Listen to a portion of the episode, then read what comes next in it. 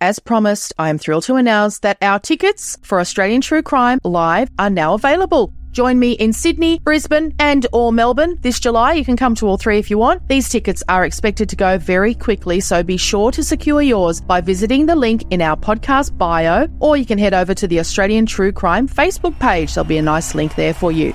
Update for Brisbane Australian true crime fans. Brisbane is almost fully sold out for our live show. If you've been a listener for any length of time, you'll know how passionate I am about true crime stories from Australia. I'm looking very forward to an incredible evening together with you, sharing these captivating tales. We will have great guests as well, so you know we love a Q&A. If you've ever come along to an Australian true crime live gig, you'll know we love a Q&A with our guests. Don't miss out. Book your tickets today and I'll see you in July for a memorable night out. Hey, it's Ryan Reynolds, and I'm here with Keith, co star of my upcoming film, If, only in theaters, May 17th. Do you want to tell people the big news? All right, I'll do it. Sign up now and you'll get unlimited for $15 a month in six months of Paramount Plus Essential Plan on us. Mintmobile.com slash switch. Upfront payment of $45 equivalent to $15 per month. Unlimited over 40 gigabytes per month. Face lower speeds. Videos at 480p. Active Mint customers by 531.24 get six months of Paramount Plus Essential Plan. Auto renews after six months. Offer ends May 31st, 2024. Separate Paramount Plus registration required. Terms and conditions apply if rated PG. I'm Sandra, and I'm just the professional your small business was looking for. But you didn't hire me because you didn't use LinkedIn jobs. LinkedIn has professionals you can't find anywhere else, including those who aren't actively looking for a new job but might be open to the perfect role, like me. In a given month, over 70% of LinkedIn users don't visit other leading job sites. So if you're not looking on LinkedIn, you'll miss out on great candidates like Sandra. Start hiring professionals like a professional. Post your free job on linkedin.com/people slash people today. Planning for your next trip? Elevate your travel style with Quince. Quince has all the jet setting essentials you'll want for your next getaway, like European linen, premium luggage options, buttery soft Italian leather bags, and so much more. And is all priced at 50 to 80% less than similar brands. Plus, Quince only works with factories that use safe and ethical manufacturing practices. Pack your bags with high-quality essentials you'll be wearing for vacations to come with Quince. Go to quince.com slash pack for free shipping and 365-day returns. It's that time of the year. Your vacation is coming up. You can already hear the beach waves, feel the warm breeze, relax, and think about work. You really, really want it all to work out while you're away. Monday.com gives you and the team that peace of mind. When all work is on one platform and everyone's in sync, things just flow wherever you are. Tap the banner to go to Monday.com.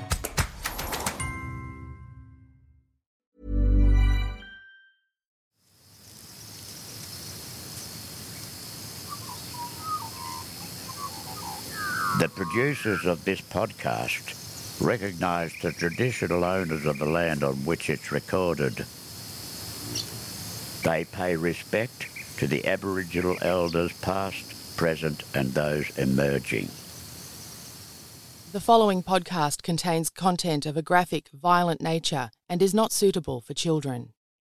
It's one of those um, rare cases where you have uh, a three year old girl that disappears on the 12th of January 1970, and 16 and a half months later, a young person comes forward, states that he's responsible for her disappearance and subsequent homicide.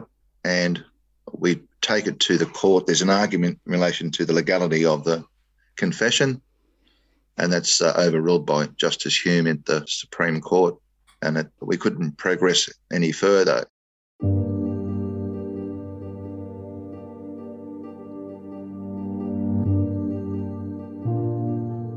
Some of you might recognise the name and voice of this episode's guest.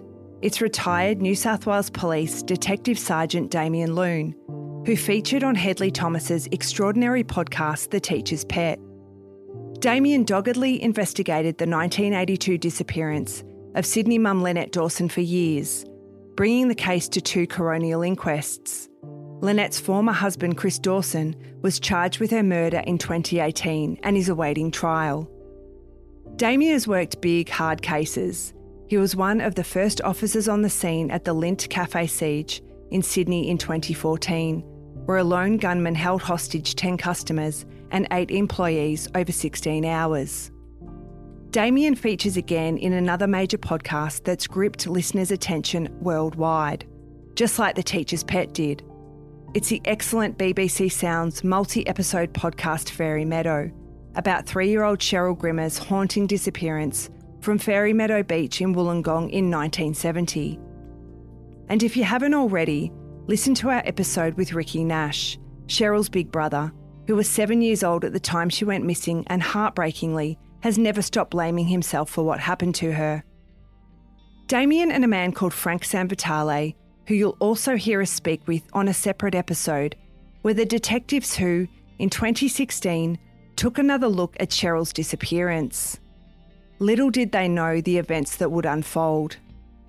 It was Damien who called Ricky Nash in 2016 to tell him there'd been a breakthrough in his sister Cheryl's murder. It was the first time Ricky had ever heard a police officer use the word murder rather than disappearance or abduction. It was a defining moment. Cheryl's case had gone nowhere for more than 45 years at that point. While combing through dusty boxes of documents in storage, Damien found a confession made in 1971 by a then 17 year old. It contained compelling information they believed only the person who abducted Cheryl would know. This set in motion events that would see that person, who we can only identify as Mercury, charged with Cheryl's murder in 2017. Nothing had ever happened with the confession before. The youth was, unbelievably to Damien, never charged. The confession was referenced fleetingly in the 2011 inquest into Cheryl's disappearance, and that 25 investigators had been unable to locate Mercury. Locating Mercury took Damien and Frank Sanvitale just three hours. But in 2019, a judge ruled the confession of Mercury, as a then 17 year old, could not be used as evidence after all, because there was no parent, adult, or lawyer present with him when he made his statement. This law wasn't in place in 1971 when Mercury confessed, but the judge said it should be applied retrospectively. Without this confession, there wasn't enough evidence to proceed with the trial, and Mercury walked free again. Damien recently retired after 35 years of distinguished service. He said he knew it was time to call it a day. He has no doubts about who abducted and murdered little Cheryl and still holds hope that this man will face court. A listener warning there's some distressing content discussed in this episode. A lot of our listeners will know your name very well, as do we, from the Teacher's Pet podcast and Yes, the yes. Uh, the Lynn Dawson case. Can you believe it? Yeah, well, look, it's one of those things that I've always said never, never not answer a telephone because you never know what the next day is going to bring. But um, that was an old job back from '97, and I was given that brief to, uh, to look at, and um, it just snowballed from there. And eventually, in 2015, the uh, Unsolved Homicide Squad took the brief from me, and um, I did some more work on it, obviously, and then I charged him um, after years of fighting with the DPP to have him indicted, um, which they wouldn't do. Um, they've somehow managed to twist that around and and find an indictment for him. So he's before, I believe, the courts at this stage. I don't know when it is scheduled. Um, there was some issues about a stay application and also I think a High Court challenge. It may be. I don't know, Yeah. but um, Well, someone had to sit down and read, I think it was t- oh, how many thousands of pages of transcripts from that podcast. I know that had to happen. So, uh, yeah, that was part of it. There's been a lot of hearings, but I b- believe so far, so good. It's progressing. I believe so. I think May was the uh, Yeah. date for a trial. So well, I'm just waiting to hear. Yeah, I bet you are. And when you found out that there was going to be a podcast about the Cheryl Grimmer case, what did you think? These matters should never die. You know what I mean? Um, they should never go away. And I think by having some uh, public uh, input and outcry about what happened to Cheryl uh, is probably a good thing. Many, many years ago, as a young constable, you know, we were told not to talk to the media and say very brief statements. And, you know, I don't think that really, really works for me because I've always found the media to be on my side sometimes, sometimes good and bad, but um, more or less have always assisted me in um, things I've needed to do. And um, I'm not surprised at Cheryl because it's very much like the Madeleine McCann issue over in London. And this is no different from a little girl that disappears in Australia back in the 70s. And uh, through what Ricky's gone through and the family has gone through, and unfortunately, uh, like the Dawson brief, both parents have gone to their grave not knowing what happened to their daughter. Yeah, and it's it's a shame that it's requiring a sort of a campaign of shame, honestly, to get some progress in both cases.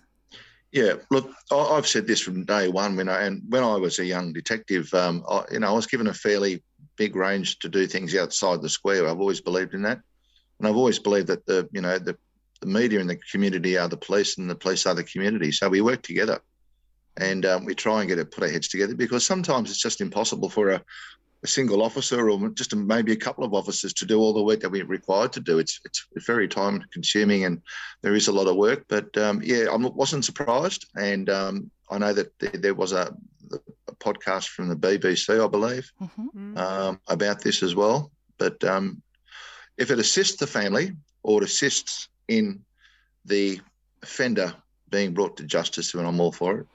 Mm. Yeah, the BBC podcast Fairy Meadow is stunning. It's mm. it's it's such a great piece of work, and I mean, it just highlights a story that's incredible, li- like literally incredible. If you read it as a script, if it was a TV show, you'd think, "Oh, come on, that's ridiculous. That mm. that could never happen. A family could never be let down so many times over so many decades by so many different." institutions within the legal system. Now, I asked this question of Frank, and I'm going to ask it of you now. Have you ever seen anything like it in your life? No, no. It's one of those um, rare cases where you have a, a three year old girl that disappears on the 12th of January 1970, and 16 and a half months later, uh, a young person comes forward with crucial information, uh, states that he's responsible for her disappearance and subsequent homicide and told in fine detail. Mm. And we take it to the court. There's an argument in relation to the legality of the confession, and that's uh, overruled by Justice Hulme at the voir dire at the Supreme Court. And it, uh, I, I, agreed with the Crown at the time that we couldn't progress any further if that evidence was inadmissible. Did you? That's fascinating because I, I, w- I was shocked. I am shocked that the DPP would encourage an arrest if that was the only piece of evidence strong enough to proceed with. Well, we, we arrested him and and I, I obtained uh, within the police force legal um, legal assistance in relation to um, our brief of evidence mm-hmm. and we're given the green light to proceed with the arrest. So the DPP basically were then forced to take on the brief because we've presented the brief to the to the Crown and there's it's gone through the, the subsequent lower court proceedings. He was um, committed to stand trial um, to the Supreme Court for that offence, and it passed all the ticked all the boxes in relation to um, um, the evidence that we had obtained. That there was enough evidence there that a, a jury would be satisfied upon conviction. Hmm. But you weren't shocked that there wasn't enough evidence without the confession. Well, that's the really the evidence that we obtained through that confession was overwhelming, I believe. Yeah. And for that record of interview to be not admitted into evidence, that's the crux of our investigation was based solely on that record of interview. Yeah. So all the uh, evidence we'd gathered through um, the eight pages of this uh, young person, this person called whom I call Mercury, uh, his um, his confession. We, we, set out to, um, and, bo- and don't forget, we you know outside the box, and we didn't have our uh, our blinkers on. We we set out to either a prove that he's telling the truth, or b that he's lying. Yeah, and we found that everything he told us was true. Because there was evidence, obviously, that the child had disappeared. Mm. Certain people had seen certain things that day. Um, but even when we went over to Nottingham to interview, interview uh, Mavis Goodyear and, and her daughter, that was overwhelmingly uh, the evidence obtained from that just that single interview was uh, put put our our person Mercury at the scene. And that was the um, the wife and, and um, child of Peter Goodyear, who was well known to be a witness at the time of Cheryl's disappearance. Well, he was the allegedly only person that saw a person carry young Cheryl, or we don't know if it was Cheryl, carry a young person away towards the car park uh, back in that afternoon of mm. um, 12th of January 1970. So, was it Cheryl? We don't know. Because on that particular day, uh, others left the beach in a hurry. and as far as much during our initial investigation, at a latter stage towards the um, the arrest, um, a, a male came forward and said, "Well, he was at the beach 49 years ago to that day, and he'd never told police, but he picked up his young fair haired daughter and walked across the car park with her in her arms." Yeah. Mm. Yeah, yeah. Frank was telling us about the the fact the what's it called, a southerly buster. Yes. Yeah. Common, quite common down that area on the Illawarra. Yeah. So it was chaos. It just happened. Another another one of these terrible parts of the the coincidences. It's that that Swiss cheese um, theory, isn't it? That's like, unfortunately, the way things lined up in this case, it lined up perfectly for this potentially for this offender to have gotten away with it twice. You know, I was lost for words, but um, the, the hardest part is in trying to explain that to the family on a legal technicality, and they just don't understand, unfortunately. No, um. How do you console a family like that who had been fairly thick with us throughout the whole inquiry, and we we were very honest with them, uh, were straightforward. Um, it's no use sugarcoating something terrible that happened. Uh, if, if I'm going to get assistance from the family, then I always believe being straight up and and um, and honest with them from the beginning because otherwise you won't have that rapport or trust with them. Mm. Did you see the legal technicality coming? Like, you know, that that real bloody twist that happened because at the time of the confession, Mercury's confession, you did not need an appropriate adult in the room at that time, and then you have to. Well, that that's right, and you, it wasn't enacted till six years later that came into legislation about a, a, support person being present for a person under the age of 18 years. So in that era, it, and we canvassed this, that the confession was taken uh, rightly mm-hmm. and it was recorded correctly.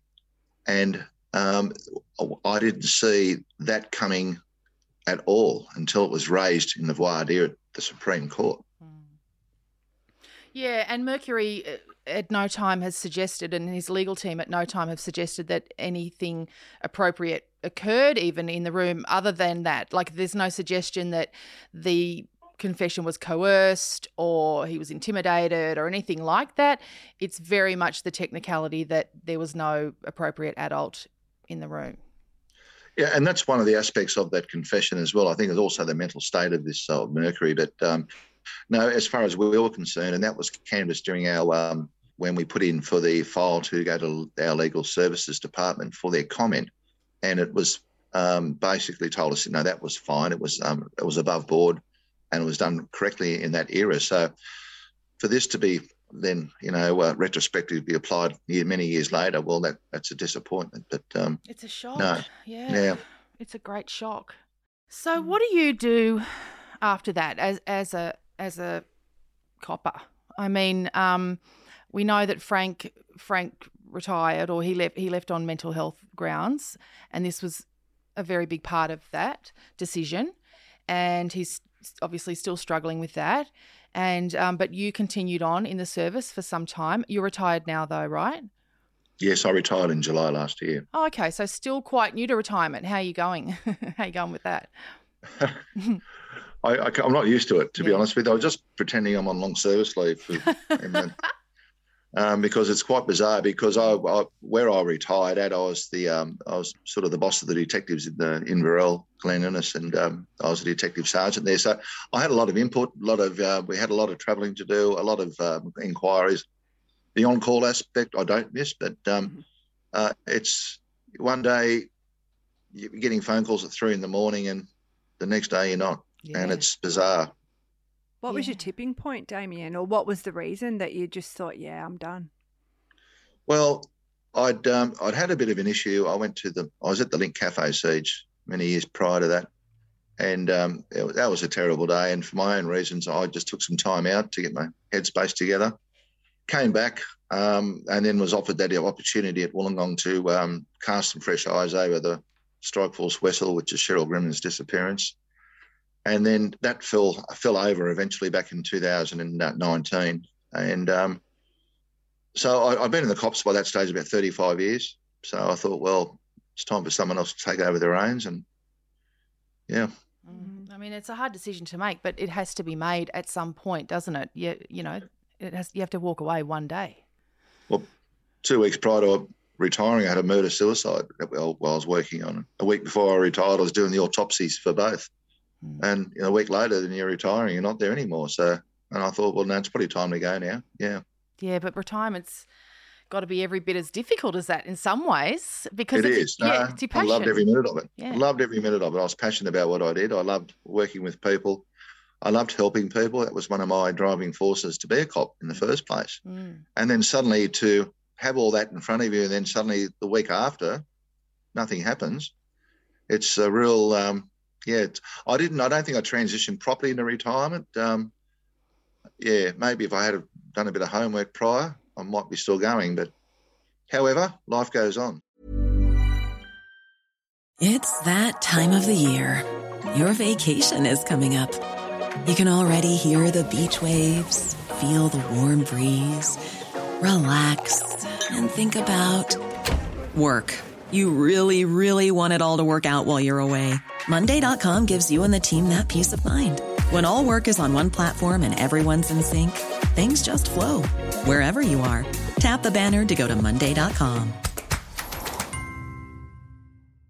If you thought the only way to get a more defined jawline with natural looking results was through surgery, think again. Juvederm Volux XC is a non surgical injectable gel filler that improves moderate to severe loss of jawline definition and can help you achieve natural looking results with little downtime. Even better, this improved definition lasts up to one year with optimal treatment. No maintenance required. Improve jawline definition for a smooth, sculpted look with Juvederm Volux XC. For important safety information and to find a licensed specialist, visit juvederm.com. That's J U V E D E R M.com. Not for people with severe allergic reactions, allergies to lidocaine, or the proteins used in Juvederm. Common side effects include injection site redness, swelling, pain, tenderness, firmness, lumps, bumps, bruising, discoloration, or itching. There's a risk of unintentional injection into a blood vessel, which can cause vision abnormalities, blindness, stroke, temporary scabs, or scarring. Talk to a licensed specialist specialist to find out if it's right for you. Hiring for your small business? If you're not looking for professionals on LinkedIn, you're looking in the wrong place.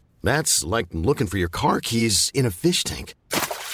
LinkedIn helps you hire professionals you can't find anywhere else, even those who aren't actively searching for a new job but might be open to the perfect role. In a given month, over 70% of LinkedIn users don't even visit other leading job sites. So start looking in the right place. With LinkedIn, you can hire professionals like a professional. Post your free job on linkedin.com slash people today.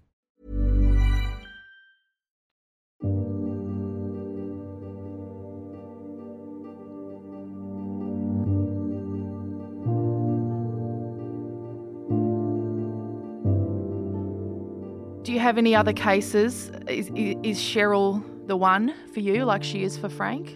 Look, I think Cheryl's probably the uh, at the end of the day. Um, I thought the other matter that's before the court was in, very important as well with the family. I Lynn think Dawson. it's all because it's all about the family as far as I'm concerned, giving them answers and um, trying to give them closure. And I think Cheryl was very, very special because those three boys were very young when she went missing. And Ricky's bore the brunt of that throughout his life. Mm feeling responsible for her disappearance, and and I think he copped a fair bit of you know a fair bit of flack from his particularly his father, yeah. which I can gather that happened. Yeah. Um, but to bring about closure, now some days we cannot always always um, solve something, you know, but we can give the family at least a bit of peace um, yeah. and, and enclosure. And if uh, we can do that, then I think I've done my job, and I think at some stage when I retired, I think I think I'm uh, at the end of the day. I think I like to think that I um, helped someone along the way, and I think I did. And I, and I yeah, and I think you've Cheryl done so was much. very important. You've done so much. You know, you you people like you um, look at things and deal with things, so the rest of us don't have to can just go about our business mm. and can ignore things frankly you know not have to look at ugly things and scary things and the reality of life and what's actually going on at 3 a.m. So, you know, you've mm. definitely done a service, given so much to the community. Um, and there was a moment in the uh, Teacher's Pet podcast that was just so profound for me. Um, really helped me, I think, understand the families of missing people. Like in in this Fairy Meadow podcast, there was that moment that Ricky talks about when you phoned him that that first time when he was driving and you said, "Can you pull over, please? I've got to tell you something." Do you remember that moment? Yes, I do. Yes. And do you remember what you said to him? Um, I believe that um, we'd we'd identified a suspect and the manner to, and the cause of the death. But do you remember your exact words? We've we've found a suspect or a person of interest in in Cheryl's murder. Yes. The significance, of course, was that he said, "What the fuck? I've never thought of it as a murder before." That, that's right. He just thought, she, yes, that's right. You know, Um, she And disappeared. that's like Yeah. so huge because we just the rest of us just think, "What do you mean?" Like at that stage, it'd been forty-seven years or something, and everybody else is going, "What do you mean, Ricky?" In our minds, Yeah. and to him, that was like a lightning bolt when you said that.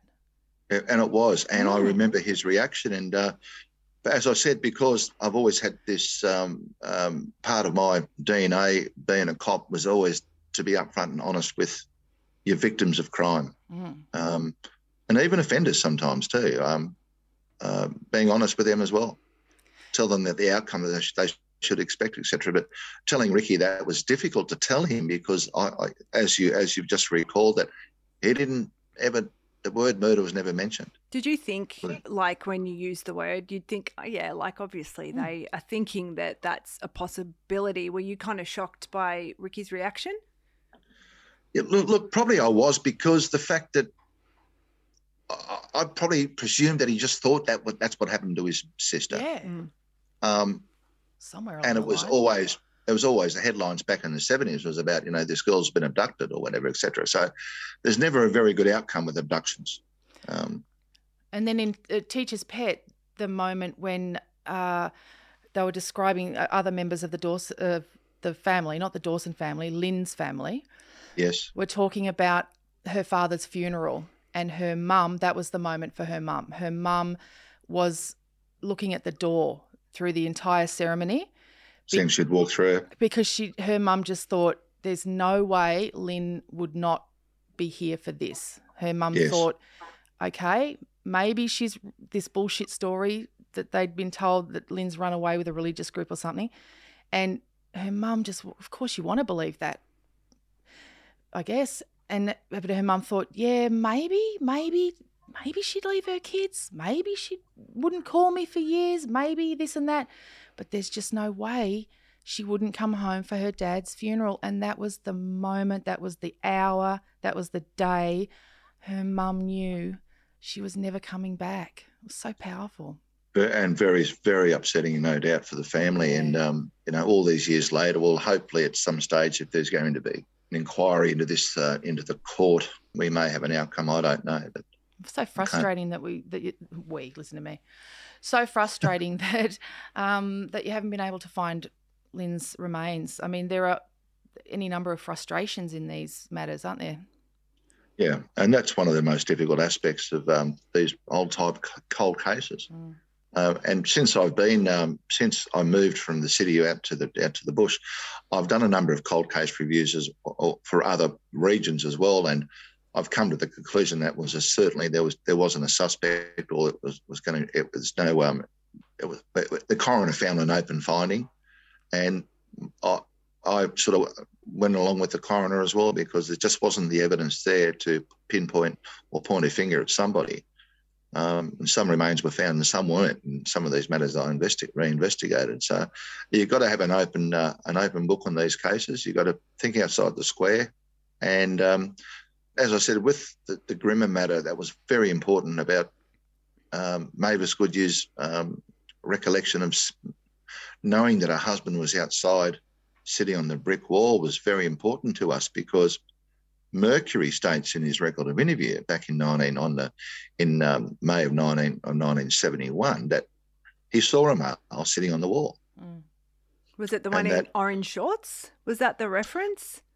No, there was a male sitting on a on a brick wall outside the ladies' portion of the changing rooms, and we went to Nottingham to interview Mavis. And a week before that, Frank and I sat in on a, on a, a day lecture about cognitive uh, interviewing and recalling memories. Um, it's a training day for the detectives at Wollongong. And over in Nottingham, they have a uh, very passive interview room. You wouldn't know it's an interview room, it's just full of couches. And in the very corner, there's a small camera and a microphone. And uh, I just sat with Mavis in this interview room, and Frank was in the other room with the other police from Nottingham, checking the audios, etc. And um, basically, she went into a very relaxed mode. And I said, Well, take yourself back to that time when you're in the showers with your two daughters, you know, in the changing room. And if you can take yourself back to your own childhood, um, basically Besser blocks buildings with an open air portion of the changing rooms. And you know, if you go back to the old surf club days when I was in a that was, that's what they were like Yeah. back in those days. Yep. And um, just just jumped in for a quick cold shower or whatever, and off you went. Hmm. And she said, I can recall um, Peter being outside because she, the most telling aspect of this was the evidence that she could smell his cigarette smoke. Ah. he, he smoked a particular type of cigarettes which she recognised, Yeah. and he had to be close to where they were having a shower, Yeah. and we're saying it's outside, because the smoke wafted in through this Besser block and out through the open air, and she Yeah. could smell it. That was really, really important to us, and it was like a light bulb moment when we when she said that. And you don't uh, you don't know until you, until you get these people into that sort of state of mind to take your mind back on it. She closed her eyes and sat back in the chair, and she went, "Oh my goodness, I could smell his cigarette smoke." Wow. and that puts him there because that's evidence. That's that's smell. That's something you can't be taken away from you. Bet- between that and the bubbler, Yeah. you know, um, there's just some incredible moments from that confession. That water bubbler was a very very strong point for us as Oh, well. It was amazing. What did it feel like? I keep imagining, you know, when you found that confession Mm. in that box in the archives. I just think, fuck. Oh, sorry. I no, that's all I right. kept 'cause we all thinking, do, yeah. wow, just imagine that feeling. Mm. And Frank described, you know, you'd wave, you'd wave stuff if it was of sig- significance to each other. But what did you think? Like, what was your, your copper gut just saying to you when you found that? Look, I think it was a late Friday afternoon, and we'd been working on this brief for quite a few months. And um, to get you just around the brief, you've got to read everything. And prior to that, it hadn't been transferred electronically onto our investigative system. So Frank and I split up the boxes of evidence, and I said, "I'll take these boxes, you take those boxes, and we'll just get cracking." So every day, from seven till five, we we're typing away and putting entering a um, product onto onto our investigative system. And by that stage, I'd read a, a fair bit of the brief, and um, it was late Friday afternoon, I think it was. Um, and uh, I've, out comes this record of interview. I'm turning the page, and I've picked it up and I've read it. God. Well, I couldn't believe it. I couldn't believe what I was reading. Then I wanted to read as to why that uh, wasn't enacted on, and I read the following, what they called running sheets in those days, where it's an investigative note attached to the to the file. And uh, when I read the aspect about the bubbler, um, what she was wearing when she walked up from the beach, who she was with, where Mr. Peter Goodyear was seated, et cetera, et cetera, it was a telling moment then. So I went over to Frank and said, read this. And we just sat there in awe for a long time. Well, listen, we're all just praying that the Attorney General, New South Wales Attorney General, will see his way clear to reversing his decision to not reverse the judge's decision. I'm getting myself tangled in knots. We yes, just, no, he had a, he's got a he can act a special Yeah. special power to to uh, to allow that to go to trial. It Yeah. wasn't enacted, so I think there is a push now for that to happen. yeah, I think it in in the in the light of justice, um, as I said, put it before a jury. yeah, yeah. It's frustrating. Let's not guess. Let's not No. guess what we reckon will happen. So, so you know, I'm not going to bother. No, well, let's bother. Yeah. Yeah, well, look, Ricky's taking the charge up on this, Mm. and um, as I say, it's got to, it's got to be driven. Mm. Um, I, I think at the end of the day, I thought the investigation was um, uh, thorough investigation for what what we did and the resources that we had. There was only the two of us. Sounds like it was like incredible. There was a number of there was a number of officers who did some good work over the previous years on that brief, um, and which allowed us then to when we got the brief to uh, say, well, we don't have to do that. It's been done now, which uh, uh, gave us a little bit more time to do a few other things. But I thought the aspect of interviewing Mavis Goodyear was very, very important, and you, you just don't get the you don't get the the feel and the sense of an interview if you're doing it over via a Zoom meeting or uh, over a telephone. It had to be that I had to go and see her personally, and well, you know, we laughed about it and thought, oh, they're going to send two cops over to two middle-aged two middle-aged cops over to London, you know. Yeah. But I, I and I fought the case, and that um, and I thought it was very important for the brief. And we went and we eventually went over there and did what we had to do. And look what you achieved. Yeah, that was at that, that Mavis Goodyear interview when she recorded that that was worth Mm. everything going over there for and coming back. Yeah, I can, I'll be shocked to the back teeth if this doesn't get um, some movement and some Mm. change. It's just so well. The other, you know, Fairy Meadow and and the case is excellent. God, that confession's unreal. Yeah, and it's uh, It's terrifying. He's a child very sex dis- offender back in the in the community. He's never left the community. well, the know? whole thing about that interview was that everything that he said was true. Yeah. We couldn't So we could not detailed. prove a lie. Yeah. even to the aspect where one of the telling aspects of that uh, record of interview, and we reenacted this, by the way, with the um, with we did um, some laser sightings at the old surf club where the um, where the wall had been extended out from where the um, door to the change room was. Now, so we did um, we did some pretty tricky work with our scientific people, Mm. and we actually pinpoint where he was seated when he said, "I couldn't see them where they were going to, but I presume they were going into the entrance to the men's changing room because that's the direction they were headed." Because he said because there was a wall blocking my view, so we went back to the original footings of where that wall was, God. and we're able to do by laser sighting. Um, in fact, that he was actually telling the truth. You couldn't see the doorway to the change room from where he was seated. Even the crows circling at the place where he said he left the remains, and um, his misunderstanding of the geography and misnaming of places. I mean, Yes, yes, yes. Unbelievable, yeah, isn't it? yeah. It's so perfect. And for someone to say he's never been there in his life Ah, before, And he was there for the walkthrough. It's ridiculous. yeah, well, Thank you so much. my pleasure, ladies.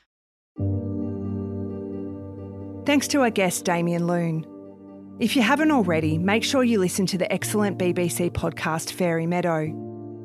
Ricky Nash is pleading with the New South Wales Attorney General Mark Speakman to reverse his decision not to intervene to force the prosecution of the man he believes murdered his sister.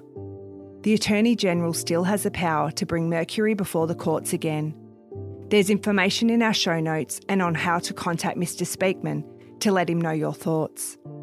There is also a $1 million reward from New South Wales Police for information about Cheryl's abduction and murder. Thank you to the following patrons Debbie Esquilant, Soleil Heritage, Anne C., Elizabeth Fetos, Sally Colpoys, and Jasmine Kasicki. Thank you for listening. We'll be back next week.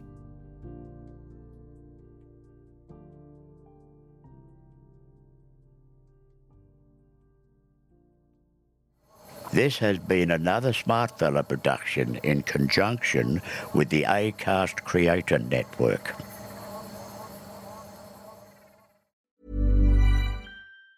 Planning for your next trip? Elevate your travel style with Quince. Quince has all the jet setting essentials you'll want for your next getaway, like European linen, premium luggage options, buttery soft Italian leather bags, and so much more. And it's all priced at 50 to 80% less than similar brands. Plus, Quince only works with factories that use safe and ethical manufacturing practices. Pack your bags with high-quality essentials you'll be wearing for vacations to come with Quince. Go to quince.com slash trip for free shipping and 365-day returns. Hi, I'm Daniel, founder of Pretty Litter. Did you know cats tend to hide symptoms of sickness and pain? I learned this the hard way after losing my cat, Gingy. So I created Pretty Litter, a health monitoring litter that helps detect early signs of illness by changing colors, saving you money and potentially your cat's life. Pretty Litter is veterinarian developed, and it's the easiest way to keep tabs on your fur baby's health right at home. Go to prettylitter.com and use code ACAST for 20% off your first order and a free cat toy. Terms and conditions apply. See site for details. Hey, it's Paige DeSorbo from Giggly Squad. High quality fashion without the price tag? Say hello to Quince. I'm snagging high end essentials like cozy cashmere sweaters, sleek leather jackets, fine jewelry, and so much more. With Quince being 50 to 80% less than similar brands and they partner with factories that prioritize safe ethical and responsible manufacturing. I love that. Luxury quality within reach. Go to quince.com slash style to get free shipping and 365 day returns on your next order. quince.com slash style when you need mealtime inspiration, it's worth shopping Kroger, where you'll find over 30,000 mouthwatering choices that excite your inner foodie. And no matter what tasty choice you make, you'll enjoy our everyday low prices, plus extra ways to save, like digital coupons worth over $600 each week. You can also save up to $1 off per gallon at the pump with fuel points. More savings and more inspiring flavors make shopping Kroger worth it every time. Kroger, fresh for everyone. Fuel restrictions apply. As promised, I am thrilled to announce that our tickets for Australian True Crime Live are now available. Join me in Sydney, Brisbane, and or Melbourne this July. You can come to all three if you want. These tickets are expected to go very quickly, so be sure to secure yours by visiting the link in our podcast bio, or you can head over to the Australian True Crime Facebook page. There'll be a nice link there for you. Update for Brisbane Australian True Crime fans. Brisbane is almost fully sold out for our live show. If you've been a listener for any length of time, you'll know how passionate I am about true crime stories from Australia. I'm looking very forward to an incredible evening together with you, sharing these captivating tales. We will have great guests as well, so you know we love a Q&A. If you've ever come along to an Australian true crime live gig, you'll know we love a Q&A with our guests. Don't miss out. Book your tickets today and I'll see you in July for a memorable night out.